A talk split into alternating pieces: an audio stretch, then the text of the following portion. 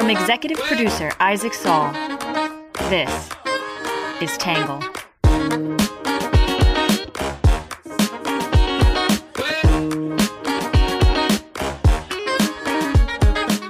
Good morning, good afternoon, and good evening, and welcome to the Tangle Podcast, a place where we get views from across the political spectrum, some independent thinking, and a little bit of my take. I'm your host, Isaac Saul. I'm a little under the weather today, so I apologize if my voice sounds a little sicky, trying to kick a cold or something. Hopefully, fingers crossed, not COVID. Actually, took a test, took a COVID test this morning. It was negative, but geez, it's uh, September 2023, and I still am taking a COVID test. Not something I was hoping would be the case. Uh, we are going to be covering Ukraine today.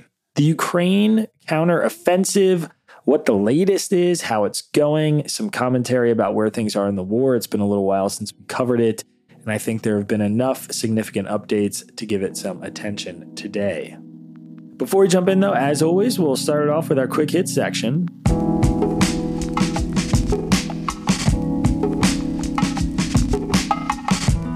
First up, special counsel David Weiss plans to seek an indictment against Hunter Biden by the end of September, according to a court document filed yesterday. Number two, a federal judge ruled that President Trump was liable for defamatory remarks made against writer E. Jean Carroll when he denied her rape allegations in 2019. Separately, Fulton County prosecutors intend to call at least 150 witnesses to trial in their racketeering case against Donald Trump and 18 other defendants. Number three, in the Senate, former Republican Representative Mike Rogers announced plans to run for Michigan's open Senate seat. Separately, Minority Leader Mitch McConnell said he has no plans to step down before his term ends in 2026. Number four, Mexico's Supreme Court struck down a federal law criminalizing abortion. And number five, the manhunt for a convicted murderer in Pennsylvania entered its eighth day today after Danelo Cavalcante escaped a prison and remains at large in suburban Pennsylvania.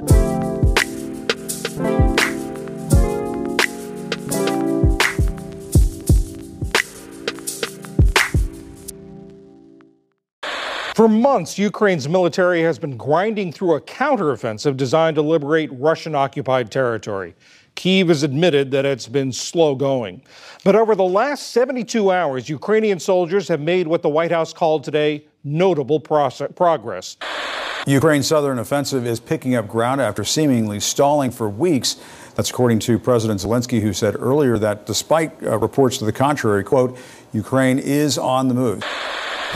This is not the first time this Ukrainian brigade has raised the flag on newly liberated territory. And they hope it won't be the last, but it is significant. They believe they've broken through the most difficult of the Russian fortifications in the south and will be able to move forward more quickly. The war in Ukraine has now dragged on for 18 months. This summer, the Ukrainian military has been attempting to push into occupied territory in the east and south and cut off Russian supply lines. In the last few months, there have been some significant updates to the progress of the war and that long planned counteroffensive. For a visual cue, we've included a map in today's newsletter. Notably, Ukraine is currently battling Russian soldiers in Bakhmut, which Russian mercenaries took after some of the most intense fighting of the war. Neither side is advancing meaningfully, and the battle there has been described as a stalemate. In the south, however, Ukraine's soldiers have made progress around Zaporizhia. Their hope is to push down the southern portion of the country and into the Sea of Azov, which would allow them to cut off Russia's land access route to the Crimean Peninsula. All across the south, however, Ukrainian soldiers continue making small advances as U.S. officials, journalists, and volunteer organizations track their progress through satellite imagery, social media information, and on the ground intelligence. However, U.S. intelligence officials have recently assessed that Kiev will fail to achieve the key goal of their offensive. Unlike successful counteroffensives of the past, Russia has had plenty of time to prepare for this push, which was reported on in the news months before it began. Russian soldiers have lined the region with minefields, tank traps, and miles of trenches to protect it. They've been much more successful at defending occupied territory in recent months than they had been earlier on in the war.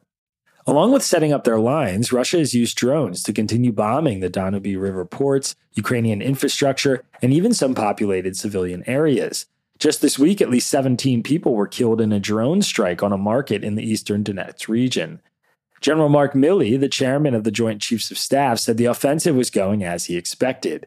I'd said a couple of months ago that this offensive was going to be long, it's going to be bloody, it's going to be slow, he told the Washington Post. And that's exactly what it is long, bloody, and slow. And it's a very, very difficult fight. While visiting Kiev on Wednesday, Secretary of State Antony Blinken announced a new $1 billion military aid package and also praised the offensive. Blinken was the first official to visit Ukraine since the counteroffensive began in June.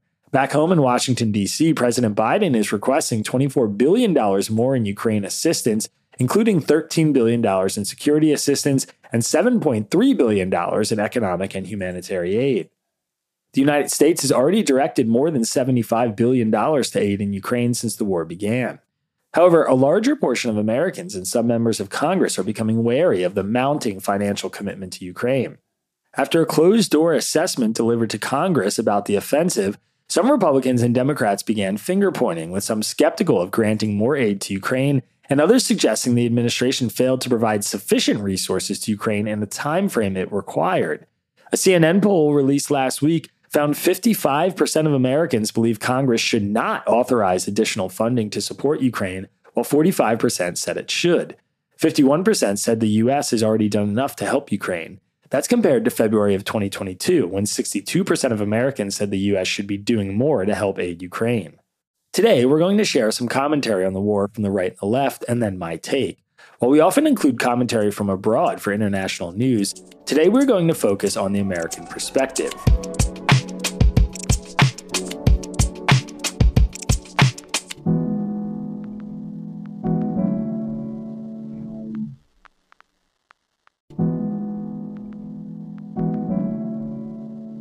First up, we'll start with what the right is saying. The right is divided on what to do next, with some calling for more skepticism and oversight of funding, and others making the case for continued support. Some argue that whatever we do, what we really need is to make a choice. Others suggest that both the media and Congress are failing to properly scrutinize the funding. In Town Hall, Kurt Schlichter said it's time to make a choice on what to do in Ukraine. The Ukrainian offensive, spearheaded by Western trained and equipped units, has not made the breakthroughs our generals hoped for. The Russians have done what Russians do dig in, he said. So we have to do something. Course of action one is do whatever it takes to get the Ukrainians to win the war outright, by which I mean driving the Russians out of Ukrainian territory that they occupy.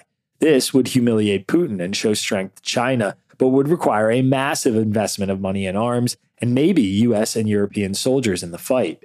Course of action two is the opposite. Basically, just walk away, wash our hands of the whole mess. The advantage is that if we abandon Ukraine, we're done and the war ends fast. So does our endless funding of it. The disadvantage is we cede ground to Putin and exit the world stage as a power, and Ukraine is enslaved. Course three is force a negotiation to resolve the dispute, since neither belligerent seems to be willing to compromise. That ends the war, but rewards Putin for his aggression. The fourth and final course of action is the least advantageous to us, and therefore, naturally, the one our politicians have embraced so far the meat grinder option. This is the course of action where we give the Ukrainians just enough ammunition and training to keep the killing going on indefinitely. In the Wall Street Journal, Walter Mead wrote about how to help Ukraine win the war of attrition. 18 months into Vladimir Putin's war in Ukraine, two things seem clear. First, the war matters. After 15 years of failed Western responses to Russian aggression against Georgia and Ukraine, another failure to contain and deter Russia would have catastrophic consequences around the world, he wrote. Second, current American strategy is not working well. Ukrainians are fighting bravely. We can and should hope for Ukraine breakthroughs that transform the military situation and break Russian morale, but hope is not a plan.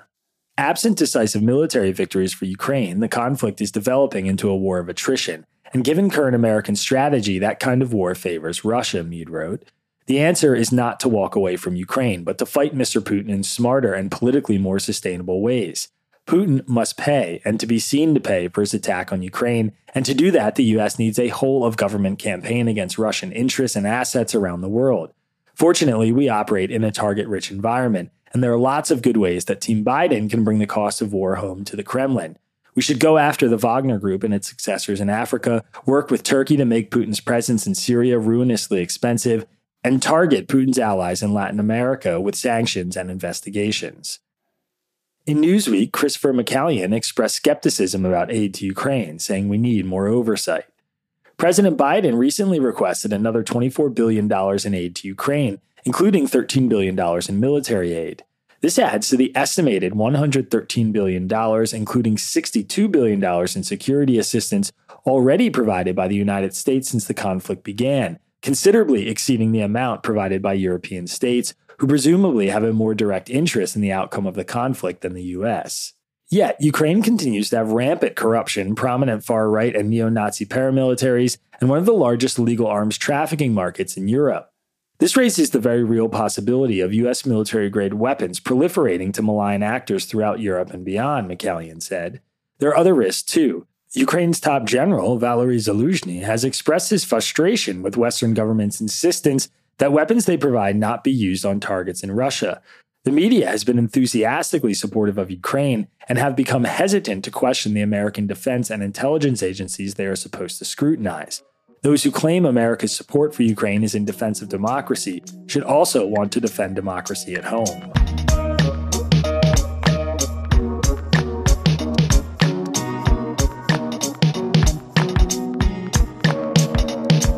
All right, that is it for the right is saying, which brings us to what the left is saying. The left is concerned about the outlook for the war, but maintains there is still a need for increased support from the West. Some look to past conflicts in other countries for lessons about how the war in Ukraine could end.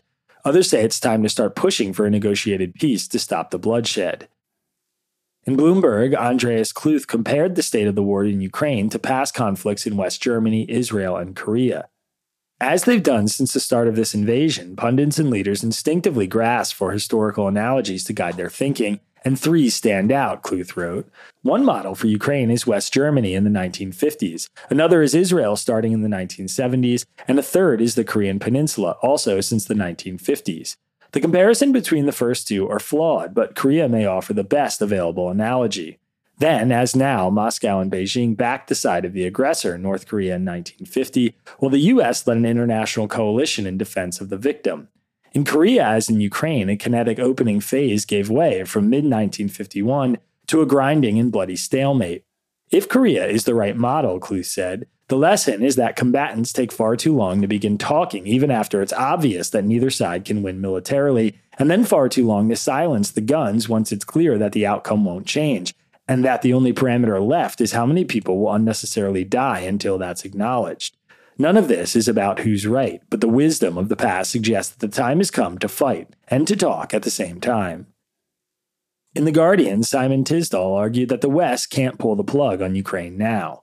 Even after 18 months of horror in Ukraine, too many prominent politicians in the US and Europe appear unable or unwilling to grasp the existential threat that Vladimir Putin's Russia poses to all, he said. They continue to assume this war, like other conflicts, will eventually end in negotiations, Yet the Kremlin demands nothing less than Kiev's total capitulation, and that is not going to happen. Meanwhile, pressure in the U.S. to cut aid to Ukraine and force a peace settlement looks set to grow, regardless of whether Joe Biden is reelected next year. If victorious, Putin fan Donald Trump may try to impose a quick deal and pull the plug on Kiev. And despite a momentary threat to his power, Putin is not budging, but doubling down on his personal crusade, Tisdall said. Western leaders must recognize this reality and start fighting to win. To do so, they should welcome Ukraine to NATO and the EU without further delay. Offer security guarantees and safe sea lanes now, backed by NATO firepower, red lines, more arms, planes, and no fly zones. Warn China, Iran, and North Korea to back off. Stop talking about talks. Accept that there can be no peace until Russia unconditionally withdraws. Ukraine must win, or we all lose.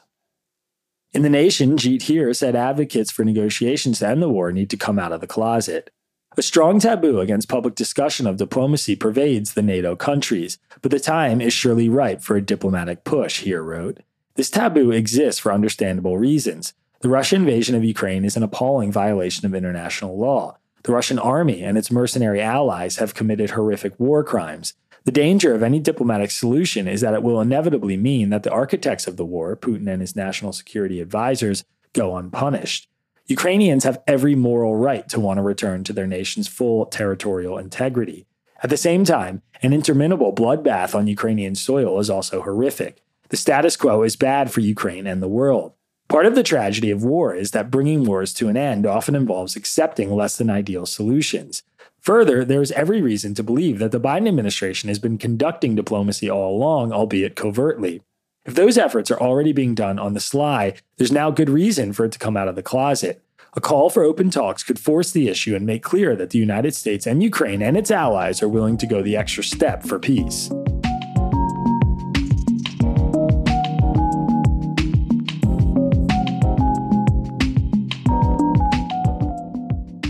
That is it for what the left and the right are saying, which brings us to my take.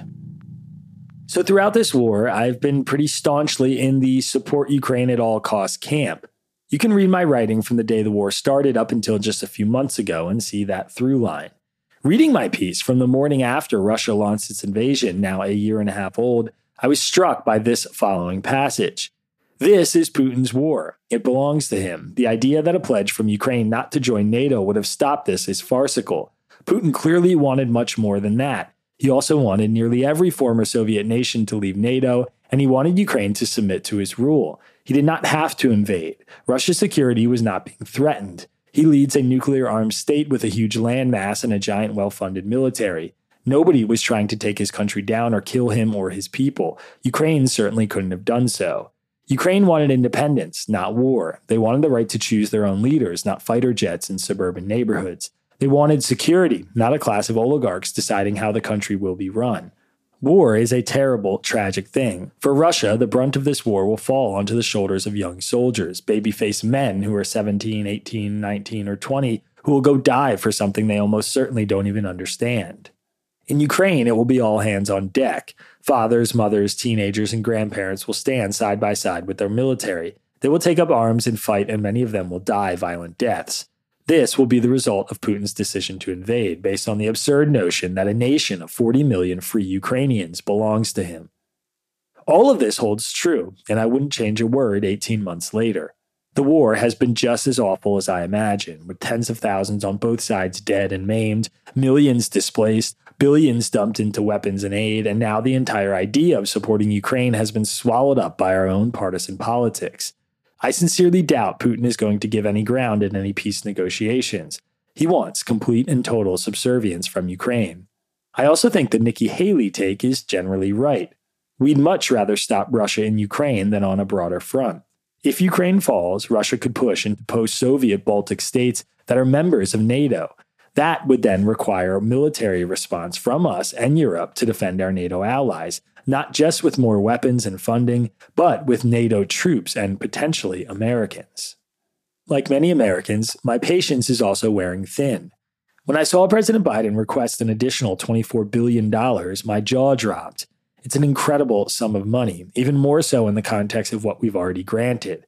As with past conflicts, I'm left feeling like our European allies, especially Germany and France, are not pulling their weight, even as their leaders continue to support our own backing of Ukraine. The piece that resonated with me most this week was Kurt Schlichter's Under What the Right is Saying, which was ironic because I often don't find his writing or views very persuasive. But he's right. The US is not being decisive. Instead, we are funding the meat grinder option, the one that equals stalemate and draws out fighting while maximizing deaths and destruction.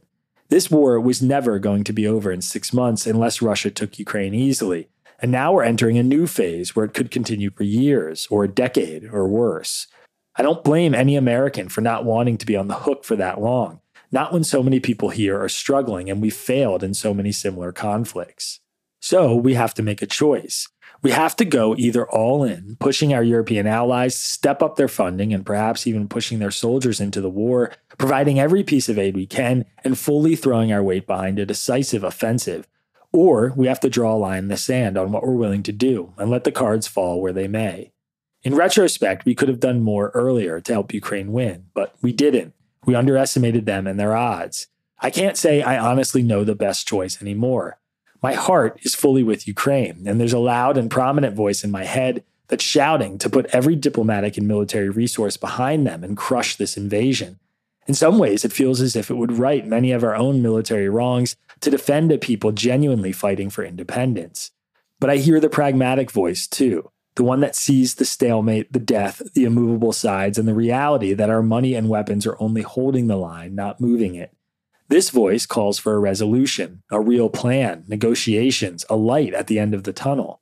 And each day this drags on. Each time another billion or 10 is requested. Each time another report of a failed Ukrainian offensive hits the wires. Each time another city center is bombed by Russia. Each time another Ukrainian official is fired for corruption. Each time another photograph of a burnt crisp town is published. That voice gets a little bit louder.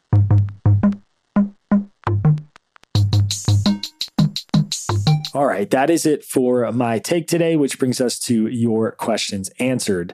This one is from David in Mesa, Arizona.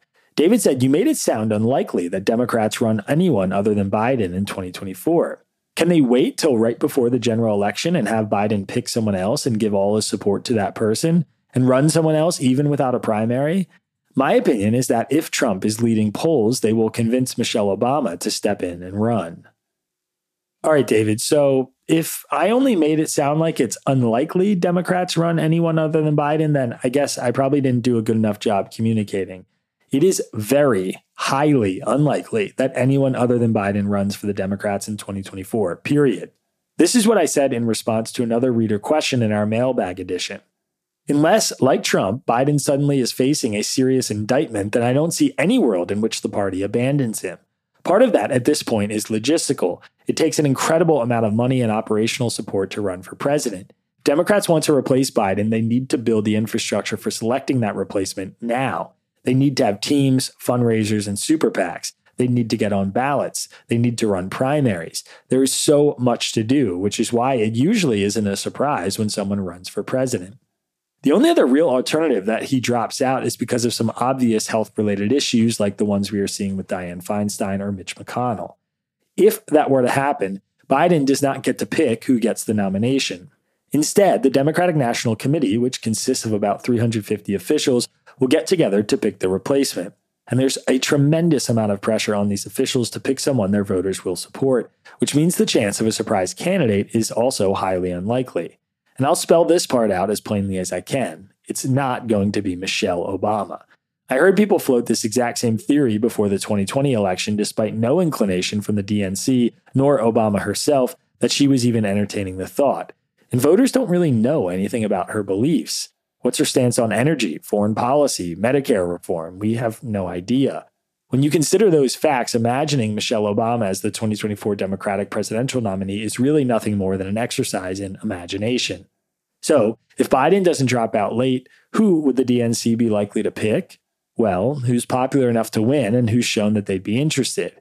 That list is actually pretty short, but I don't think there's anyone more feasible than California Governor Gavin Newsom. Maybe Pete Buttigieg, possibly Kamala Harris. I'm sure some other Democratic senators or governors like Gretchen Whitmer would be considered. Then there are always the perennial outside chances of Bernie Sanders or Elizabeth Warren, but not Michelle Obama.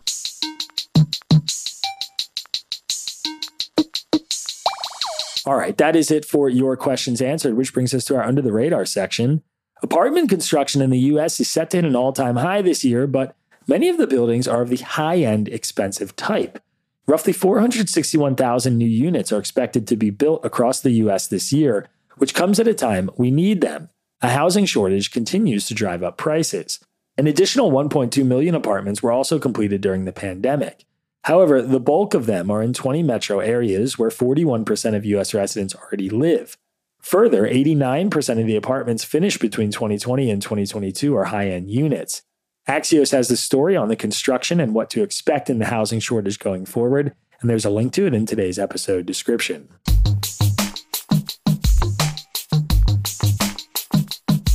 All right, next up is our numbers section. As of August 10th, the amount of military, financial, and humanitarian aid the U.S. had committed to Ukraine was $66.2 billion. The amount of that money that was military aid was $43.1 billion. The number of countries who receive more aid from the U.S. than Ukraine is now zero.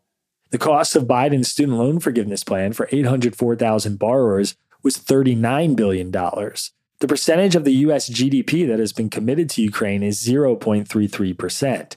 The percentage of Estonia's GDP that has been committed to Ukraine is 1.26%. That's the most of any country. The percentage of Denmark's GDP that's been committed to Ukraine is 0.51%. All right, and last but not least, our Have a Nice Day section. In Lincoln, Nebraska, 92,003 people gathered in Memorial Stadium, setting the world record for largest attendance at a women's sporting event ever for their volleyball match against Omaha. In the spring, Nebraska announced it was planning a celebration called Volleyball Day in Nebraska and invited fans to come pack the stadium on August 30th for the match. Volleyball is popular in Nebraska, but the university still took a chance with the event, according to Nebraska Cornhuskers coach John Cook. It feels like a great accomplishment for this sport called volleyball, played by women, Cook said. It's a state treasure. We proved it. The previous world record was set April 22, 2022, at a Champions League soccer match between FC Barcelona and Wolfsburg in Spain, with 91,648 people in attendance. The Associated Press has the story, and there's a link to it in today's episode description.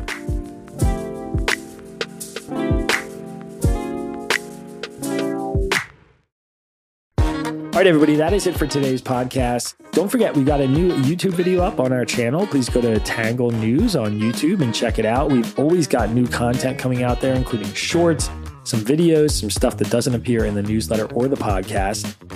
And as always, if you want to support our work, you can go to our website, readtangle.com. That's R E A D tangle.com. And you can become a member to back this podcast and our team and the YouTube channel and all the stuff we're putting out there. We'll be right back here, same time tomorrow. Have a good one. Peace. Our podcast is written by me, Isaac Saul, and edited by Jon Lall. Our script is edited by Ari Weitzman, Bailey Saul, and Sean Brady. The logo for our podcast was designed by Magdalena Bokowa, who's also our social media manager. Music for the podcast was produced by Diet75. For more on Tangle, please go to readtangle.com and check out our website.